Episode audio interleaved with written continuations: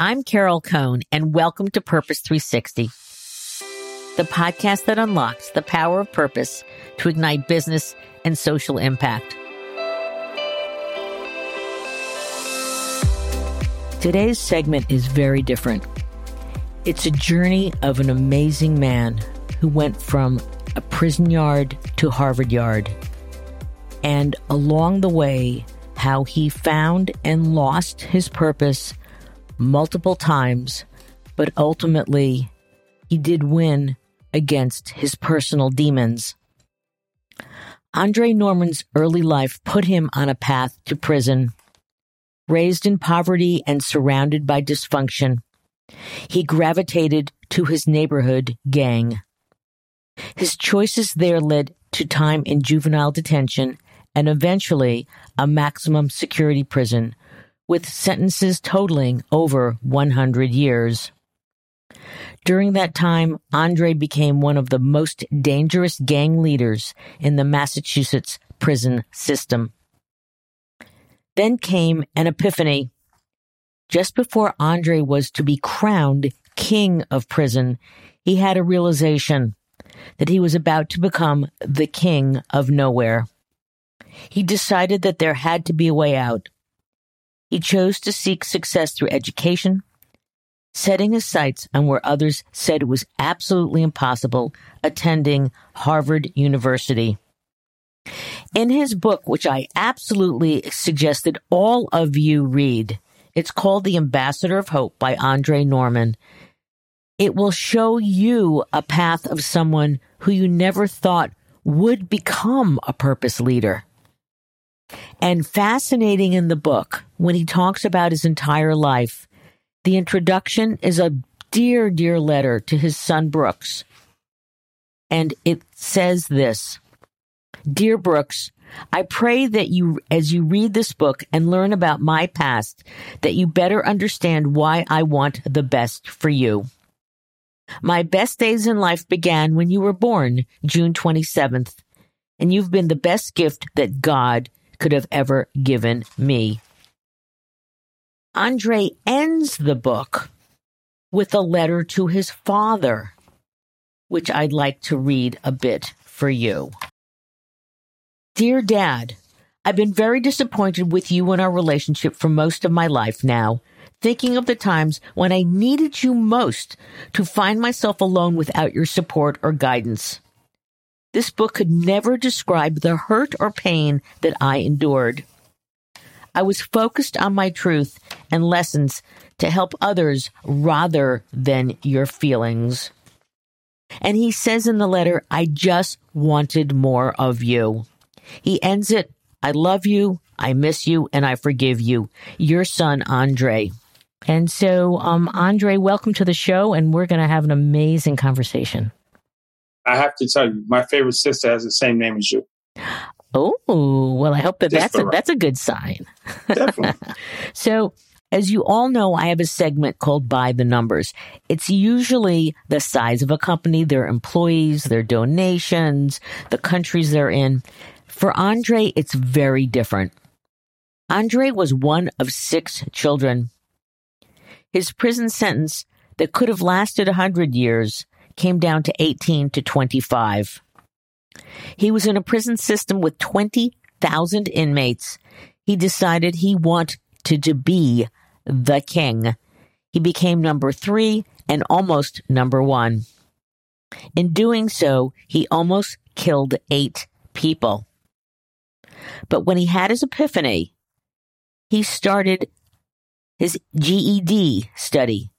He spent 18 months studying with Rabbi Schaefer.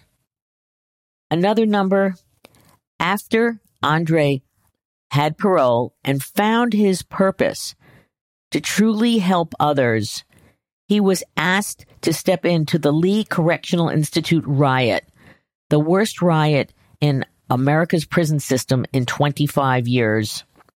In that system, after seven inmates were murdered, 30 were injured, and countless others had huge trauma.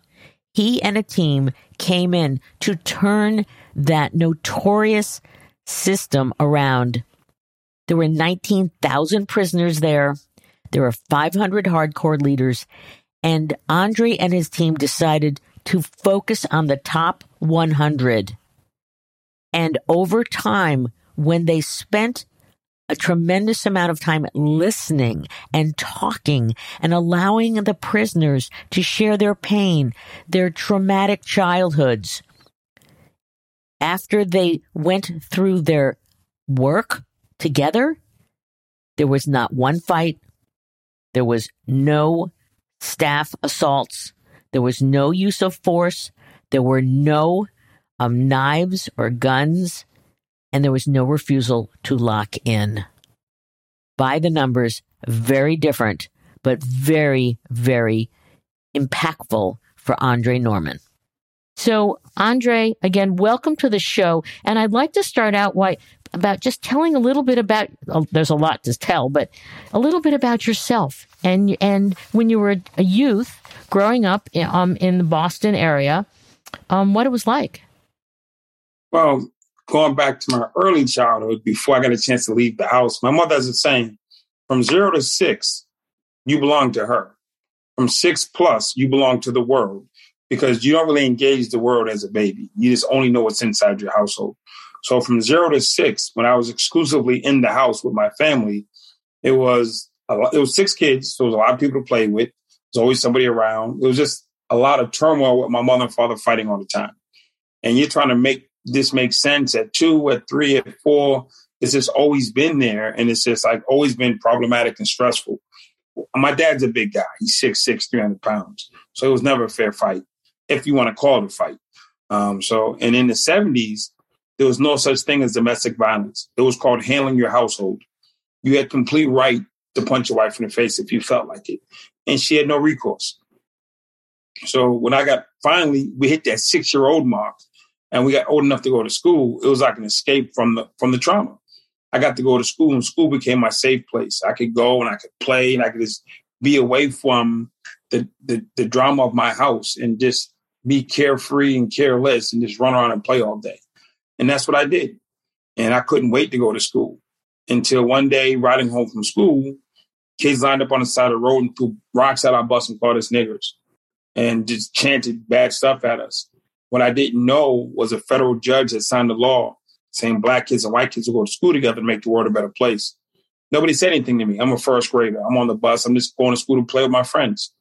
And I became part of history because we were part of that initial group of kids who had to go through the trauma of busing.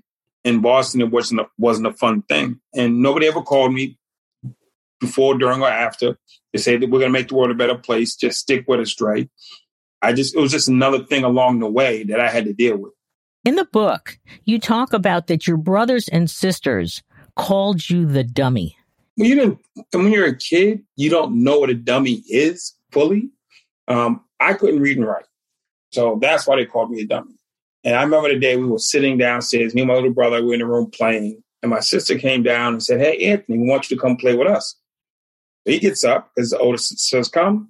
I said, Hey, I'm sitting by myself now. I said, Well, what about me? They said, You can't play. You're a dummy. I said, No, I'm not. No, I'm not. They said, They went upstairs without me.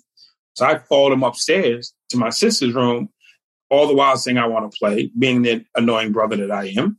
When we got to the door, she turned around and said, No. My brother walked in the room and he went and sat on the bed. I don't get him a play. I just kept insisting to come in. She said, Spell the word how and we'll let you play. I couldn't spell it. She said, See, you're a dummy. And they all laughed and they closed the door. And I turned and went back downstairs. Now, that was just part of my day. There was a sister who from Sweden. She had a thing called the wisdom letters. And you go back into your childhood and you write a letter about a part of your life. And she said, pick the most painful thing you can mention, you can find. And it was a day they called me a dummy. And we went through this whole exercise. And come to find out, they did me a favor not letting me go in that room.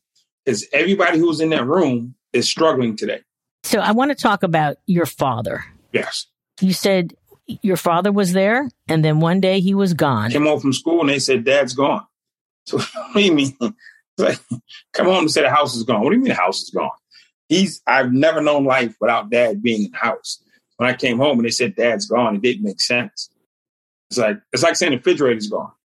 And then so you come to go through the where did he go? Why did he leave? What really happened? How do I fix it?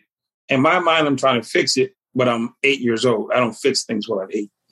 So I'm trying to fix something that's way bigger than me that I don't even have understanding of.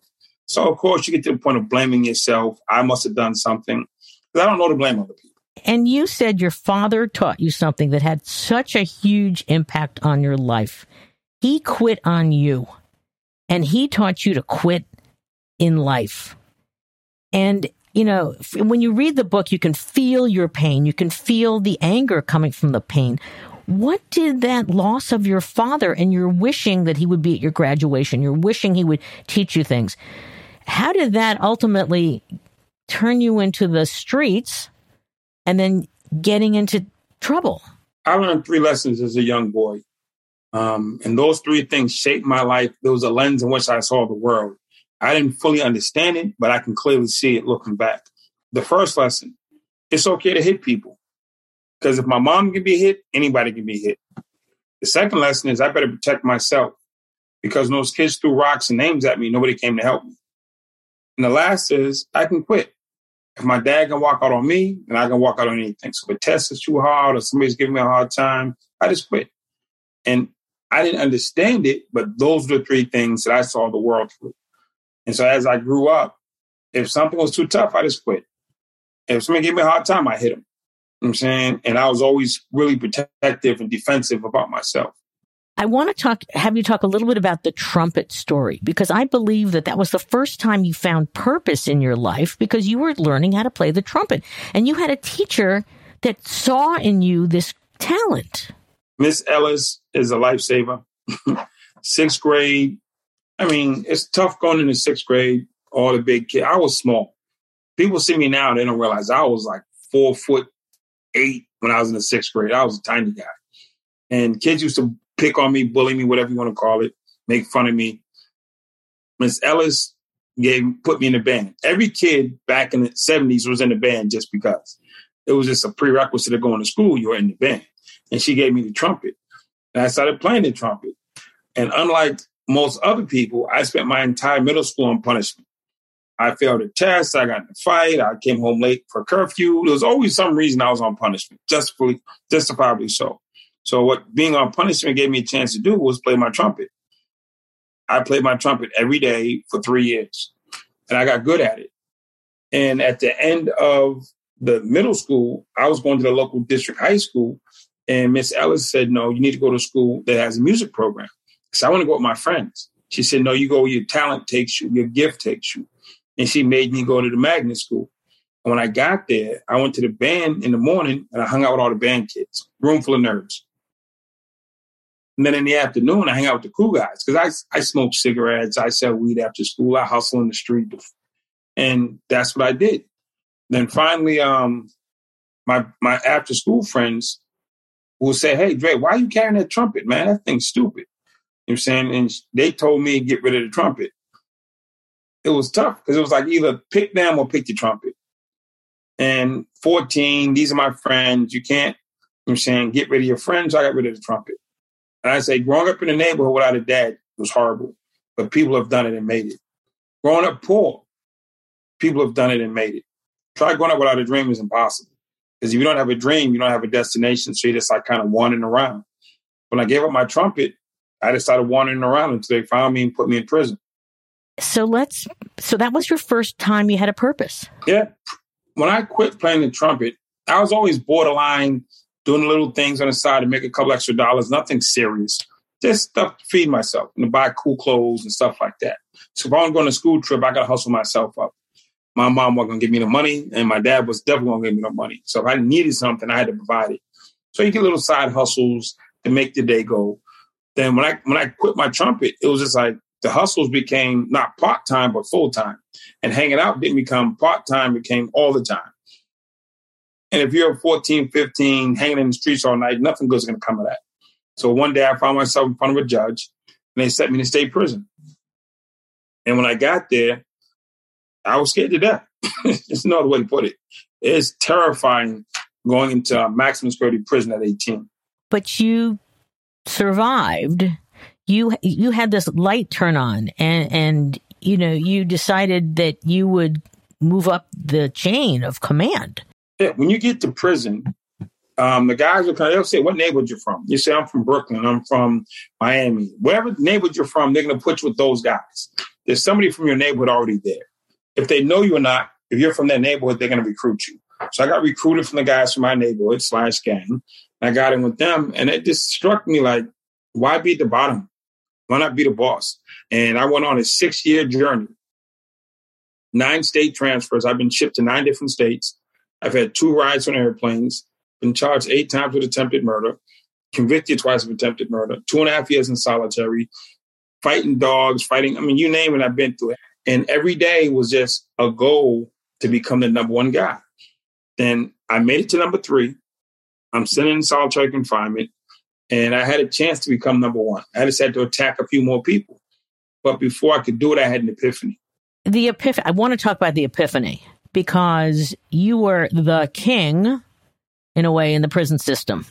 Oh yeah, if I literally, literally today, one of my old friends from the neighborhood called me. He's like three years older than me. He said, "Yo, Dre, I'm running this business. I'm in Boston. He used to work at a school. Now he runs a cleaning business. He cleans one some rec center. He says, I got a guy that's down there, and he knows you.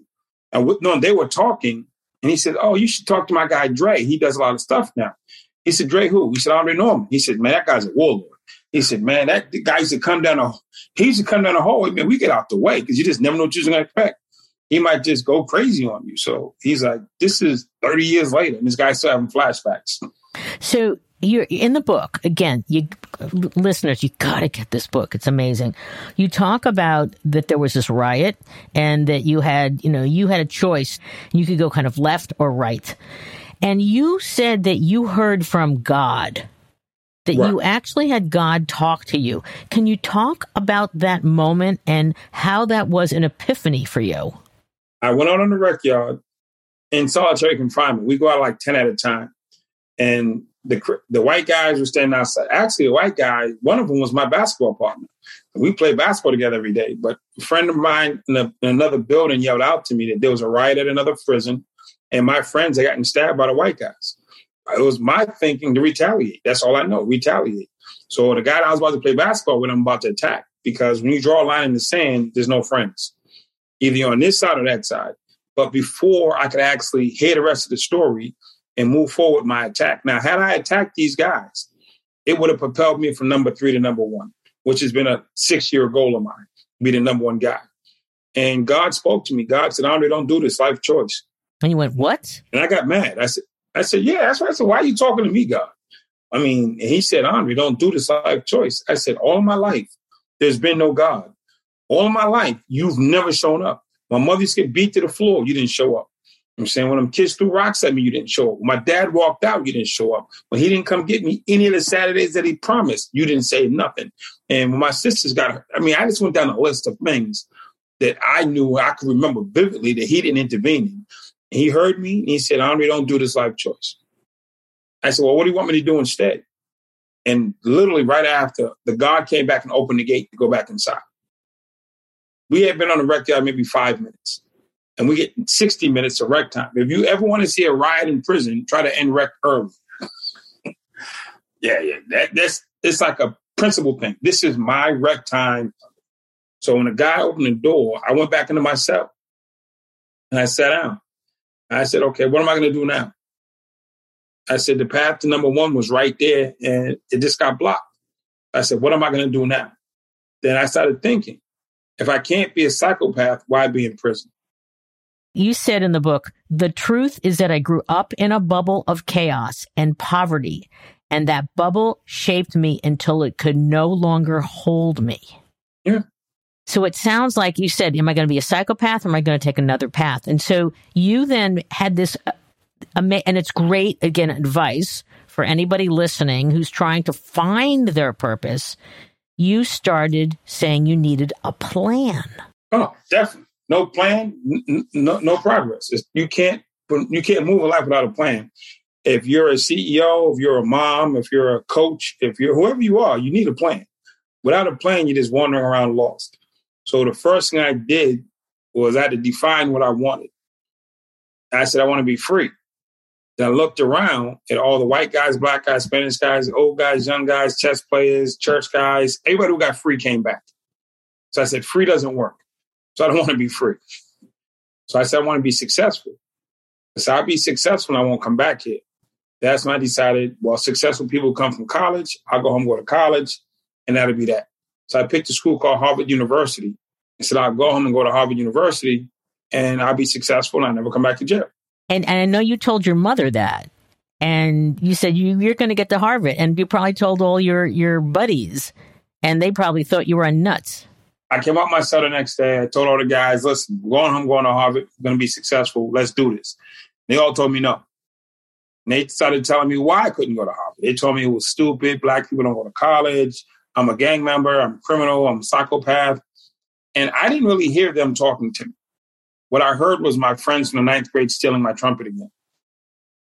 So I'm like, nah, I've been down this path. So I let them, walked away from them, called my mom. She didn't believe me. My father didn't believe me.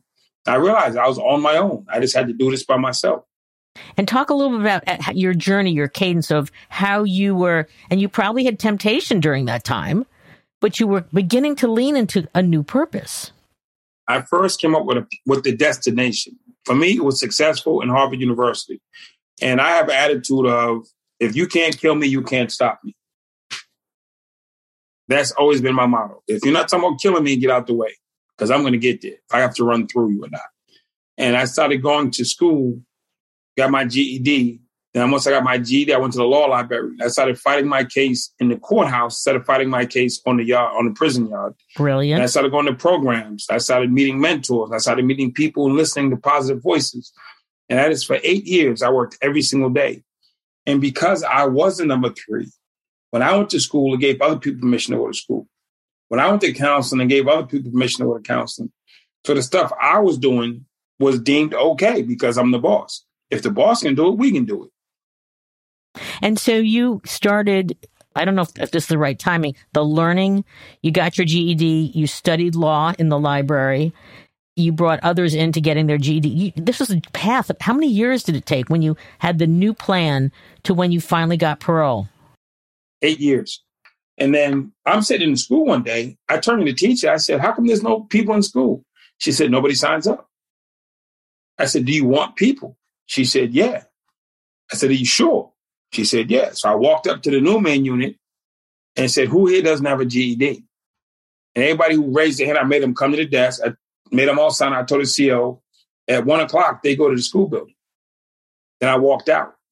The guys are like, Who's that? They're like, It doesn't matter. You got two choices go to school at one o'clock or get stabbed. That's your option.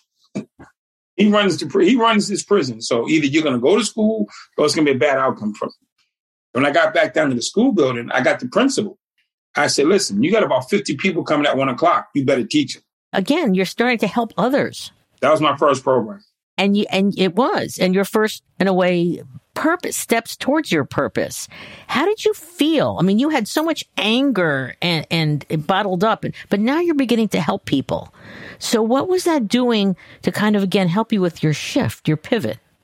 I didn't see it as a shift or pivot. I was just like, I was so focused on my thing that I didn't really pay attention to the collateral things that were happening around me.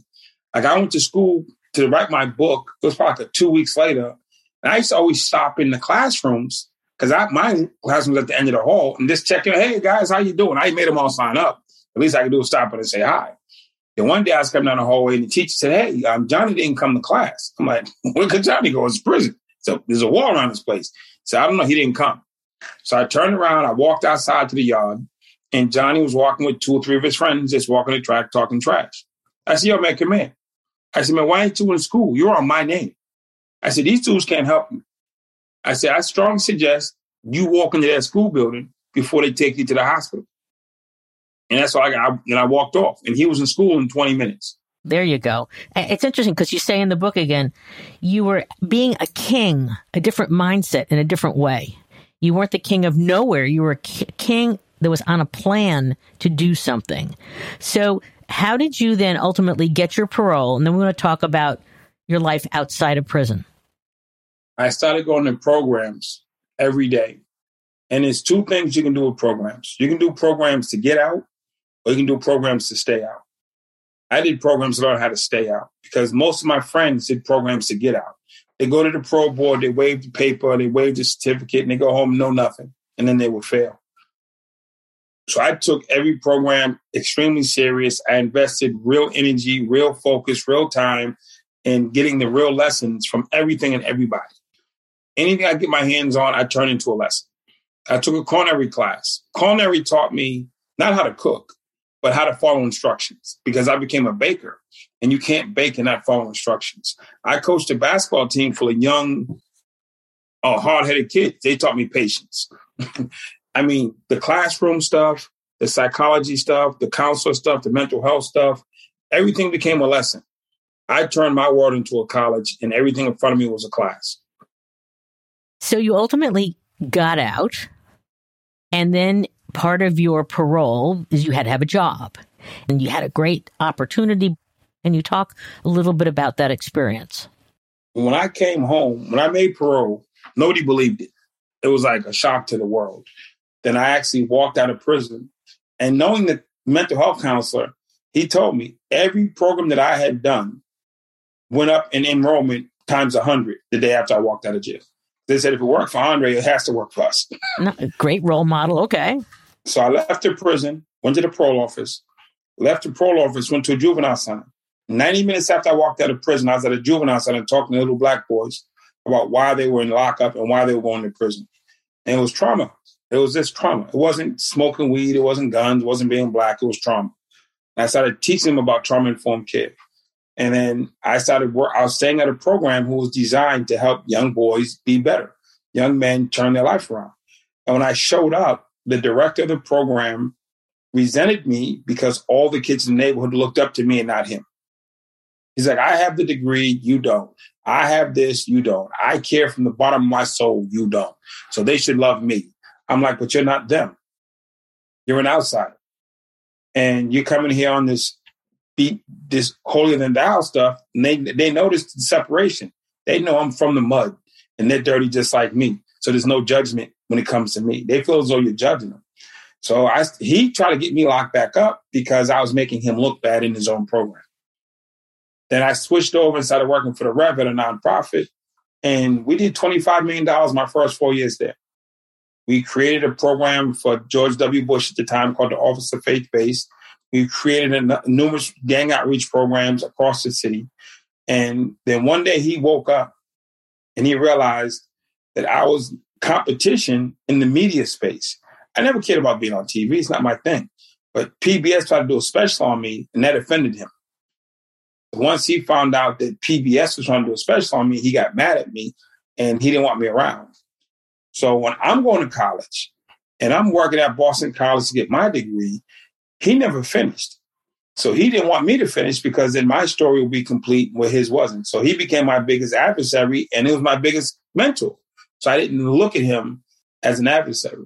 And uh, almost in a way, if he was a surrogate father, that probably was a, a knife in your heart that somebody you looked up to, a mentor, and then he, dare I say, screwed you. Oh, yeah, he, yeah, he definitely. But the thing is, when people try to do you bad, again, I've come from a place of everything's a lesson. So he he screwed me over um, money wise, business wise. He got me to drop out of college because he didn't want me to get my degree. I didn't know it at the time. Everything I can look back and see the reasons and the clarity. But when you're in it, you can't really see it. And he just was just an evil person. And in the end, I moved on from him. But the thing I will say is the four years I was there, I learned so much.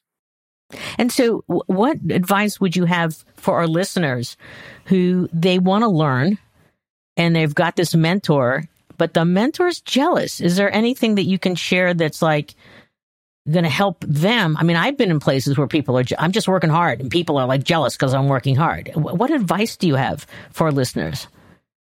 You can't stop and control another person's lack of self worth.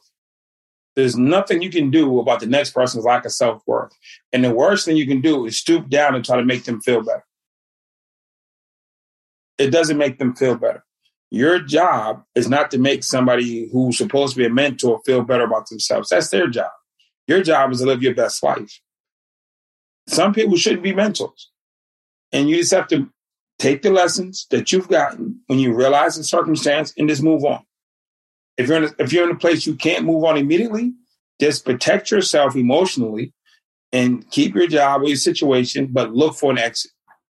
You nobody's supposed to be in a bad situation forever. There you go. And look how you got out of a very bad situation. I want to talk about the genesis of the Academy of Hope because it's an incredibly powerful approach about prison culture and really making an impact. And so, can you talk about that?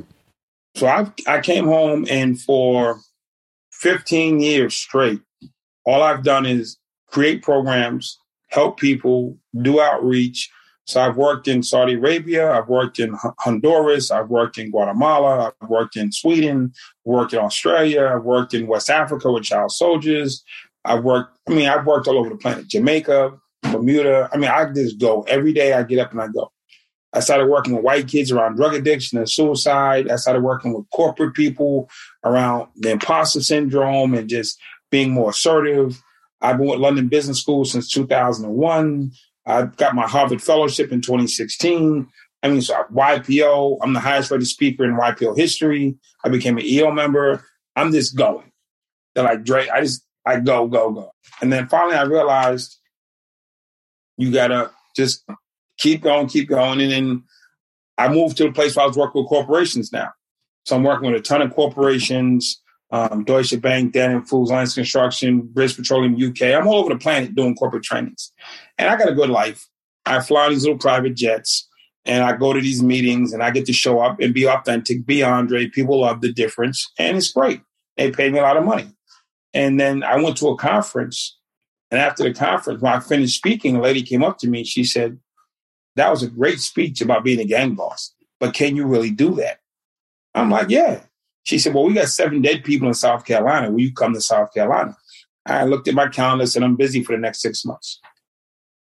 Then at the end of the day, she said, Where's your commitment to the work? So I said, Okay.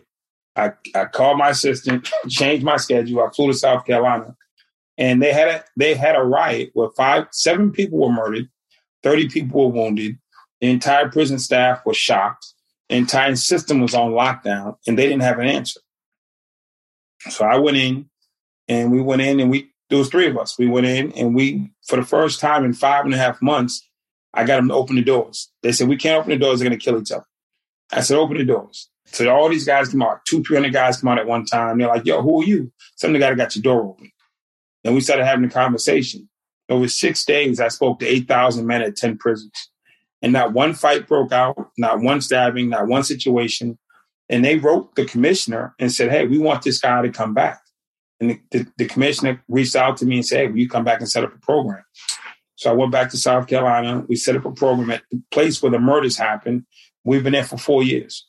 And you have an amazing impact with zero. Can you talk about the zero, zero, zero, zero? Oh, listen, we have real simple met- metrics. How do you, what do you measure us by? How many people got murdered? How many people got stabbed? And we were we were at zeros since we started this program. And it was probably a year ago. There was a lieutenant in another unit, nothing to do with us, being attacked. I've trained the inmates to go out and do wellness walks. We call them. They go out and do patrols. and there was a lieutenant being attacked and murdered. And one of my guys ran over and saved his life. He got stabbed six times to save the lieutenant's life. And when it was over, they said, Why did you do that? They said, I, He says, I stand for what's right. I've always stood for what's right. The only differential was before the lieutenant wasn't in his what's right category. He wasn't a person. We made the lieutenant a person for him. Then his internal took over. So we believe in helping people. Um, there's no white, black, short, tall, East Coast, West Coast, European, Southern Africa. You're a person, we'll help you. That's our motto. So you are finding you're living your purpose. You're helping to change, you know, the culture in prisons. You're, you know, having a tremendous amount of influence. You're helping companies, etc. And then, and again, you talk about this in the book. Somehow, you maybe you paused for one moment, and your demons caught up to you. And and I, I'd love you to just talk a little about like people that have gone through this tremendous life change. You found your purpose. You're doing the work. You're getting the accolades. And then all of a sudden it all comes to a halt. Something happened to you. Can you talk a little, little bit about that? Because then you went through uh, the six years in kind of isolation in the Virgin Islands and then you recharged. So can you talk a little bit about that? What I, I've been speaking and training and traveling for 15 years, 16 years, all over the world literally all over the world. You name it, I've been there. I got to sit with the Ted Kennedy, the Richard Branson, and every CEO you can imagine, and every prime minister, and it was great. I, I, was all, but when I would, what would happen is, when it was all said and done, I'd fly back home. I go to a house. I'd be in the house by myself. I get up in the morning at six o'clock and I go to work. I come home at three o'clock. My house would be empty because I live alone. So I go back to work at three fifteen. I come in the house at eleven o'clock. My house is still empty.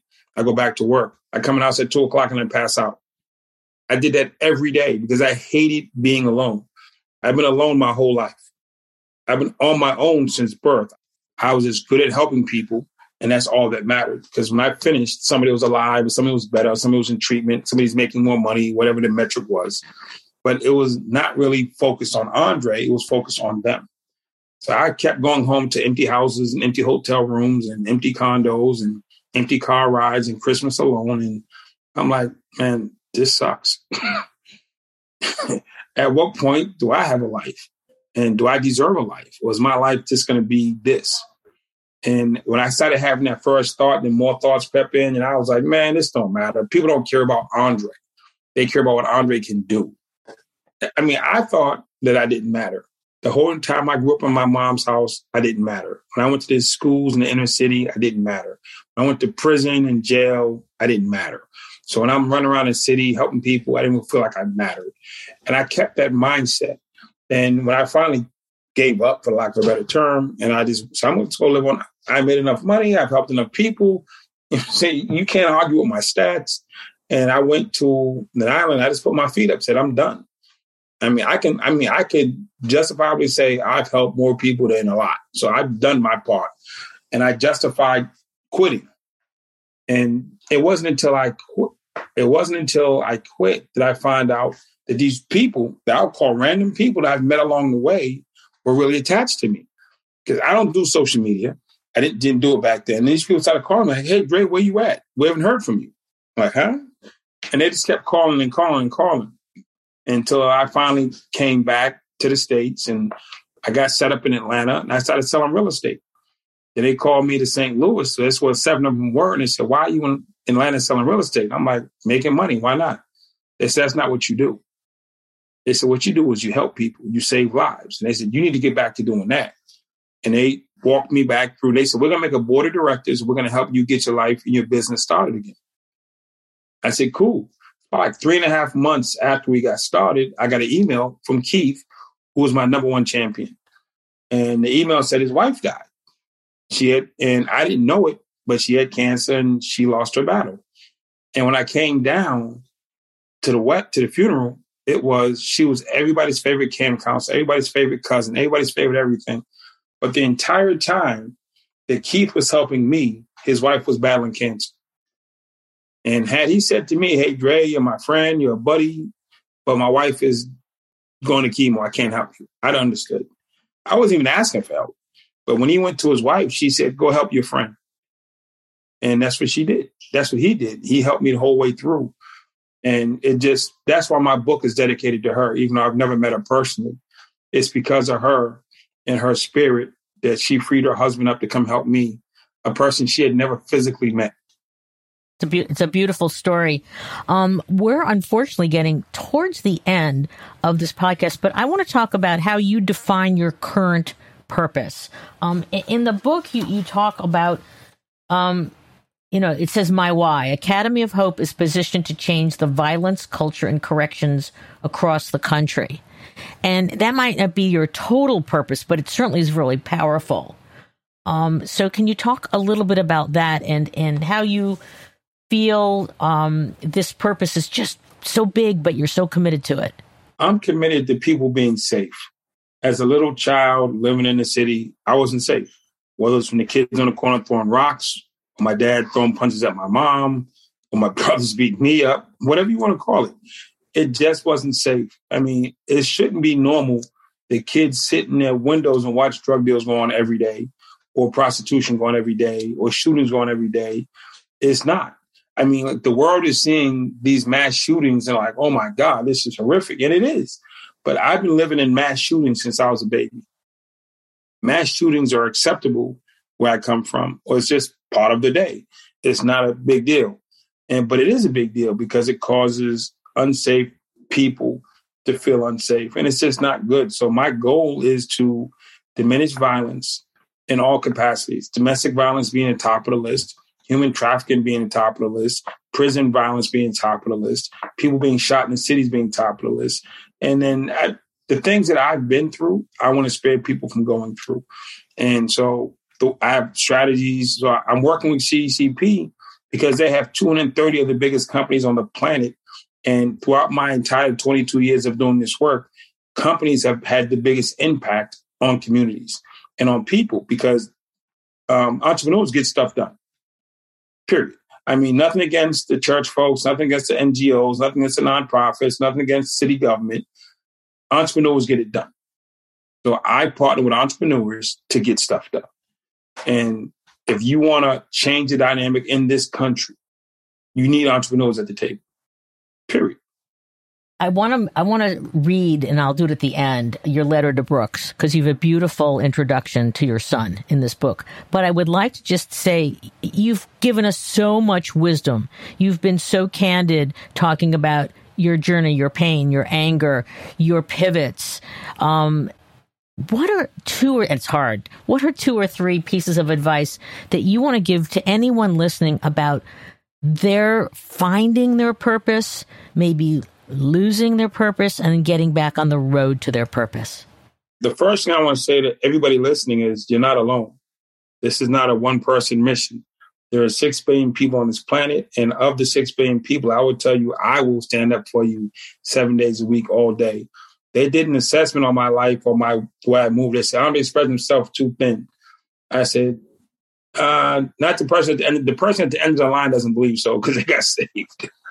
so I don't spread myself too thin. I just show up. I just believe in showing up. So if you're listening to this and you're not sure, or you're unsure, or you're alone, or you're just struggling, hey, reach out.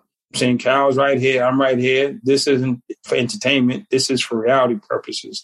We want you to do and be better, live your best life. And if you're struggling or you're just doing well and you just want to, hey, how do I do more? Cal and I are right here. We want to walk you through and help you process and walk through whatever it is that you want to get done. You're not doing it alone, and you can always do it better, of course. And with, with good advice, solid criticism, I'm saying some good some good suggestions, we can do anything. There's we can look at man from history, all the things that have been created over the last five, six hundred years, tells us the power that we possess. And when we work together, I'm saying it just just exponentially goes to another space. We can solve almost anything if we want to. And sometimes it just takes that first person to say, you know something? I'm going to set the trend on this. I'm going to set the standard. I'm going, I'm to be the first person. And so when I came home for 22 years, I've lived my life in a way that people can say ex offenders can be better. Now, hopefully, the next guy doesn't have to live to this extreme. Like he can make a mistake. I don't feel as though I can make a mistake because if I make a mistake, it wipes out all the people behind me. But the guy coming 10 years behind me, he, he won't have this burden. And that's great. So those of us who carry the burden, let's carry it. For those behind us who don't have to. If you're struggling and you're not sure, the best thing to do, the easiest thing to do is reach out and ask us. We'll, we'll help you walk through. You're not alone. You're not alone. And, and also, I think you talk a, a lot in the book about your voice does matter because your silence, it, it's, it just doesn't work. You say, find your voice, find your space, speak up. To the people who are doing well, who are in charge or in control, and um, they think, hey, well, I'm over here in the suburbs, I'm uptown, I'm up in my office, and that's a problem for Chicago or Baltimore, or that's a problem for that side of town. And your silence kills us um, in my TED talk, I said, until the people who matter speak up for the people who don't matter we'll always suffer. Because for the lack of a better term, the celebrities and the business people, other people who are listened to and looked to. And when they say, hey man, the treatment of those folks over there is not good, then it changes. If we go back to Martin Luther King days, it wasn't until white pastors and white people marched with him did he get the term. And it was just all black people. It was a field day. It was a free for all. Just go beat up some black kids. And that's what it was. Nobody cared because the people who mattered in that instance, being white um, Christians and white Jewish folks and white entrepreneurs, when they stood up and said, hey, what you're doing to those people isn't good, then it started to change. At no time did a slave yelling out to the slave master, I'm tired, change his mind. It was other people who stood up and said, nah, we, we, this, this has to end. And when white people talk to white people, we got change. And when white people talk to white people, we get change in the spaces where it's bigger than us. So this is a space where it's bigger than just us.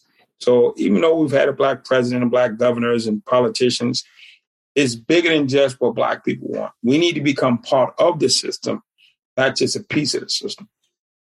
So I, I think that that's an amazing, amazing message for all our listeners. Uh, one other thing I'd love you to share is that you, we have a lot of corporations that listen to my podcast. And are, are there any um, ways that you want to share with them how they could get engaged in any of your work? If they want, again, they all they have to do is call you. Um, my when George Floyd died, I'm saying what happened was George Floyd died, and every white friend I had called me mm-hmm. and said, "Andre, what do I do? And what what's my messaging? What's my positioning? What's what's the copy we can write? Um, what what stance do we do? What what we write a check to? What don't we write a check to? And because they just didn't know until you ask the unasked question, you will always be lost.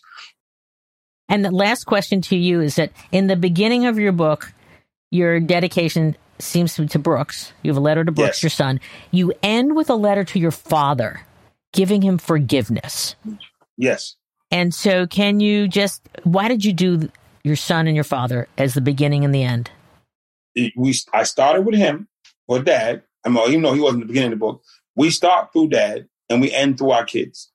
Um, so I am his legacy and passes forward to my son. And I just, for unbeknownst to myself, was resentful and mad at him for years. And it, I just, because I learned to live with it, I learned to think it's not there. so when I was, I wrote the book, submitted the book, I was done with the book, and I was sitting there, and this pastor gave this great sermon about forgiveness and about your dad and about his dad. And I was like, man, how I write a whole book and not say anything else about my father. So I went out and I stopped the editor and I changed it and I put it in. And we are we're not best friends. Um, we don't hang out or anything like that, but I can still respect and love him for who he is and what he's done for me. Um, I wouldn't be breathing if not for him. So if he did anything else on the planet, he gave me life. He gave you life. He didn't give me a bike. He didn't take me to the park.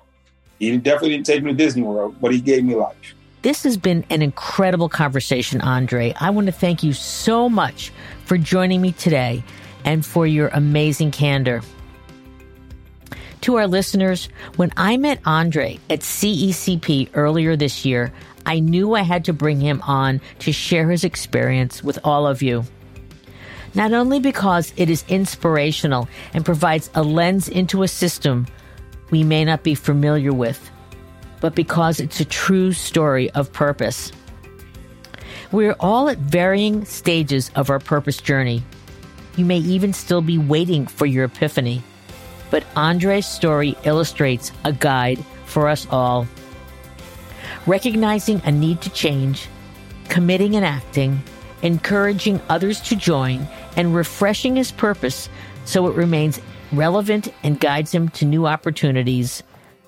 Andre Norman provides an amazing inspiration and example for all of us, no matter where we are in our lives in our economic realities, and in our dreams.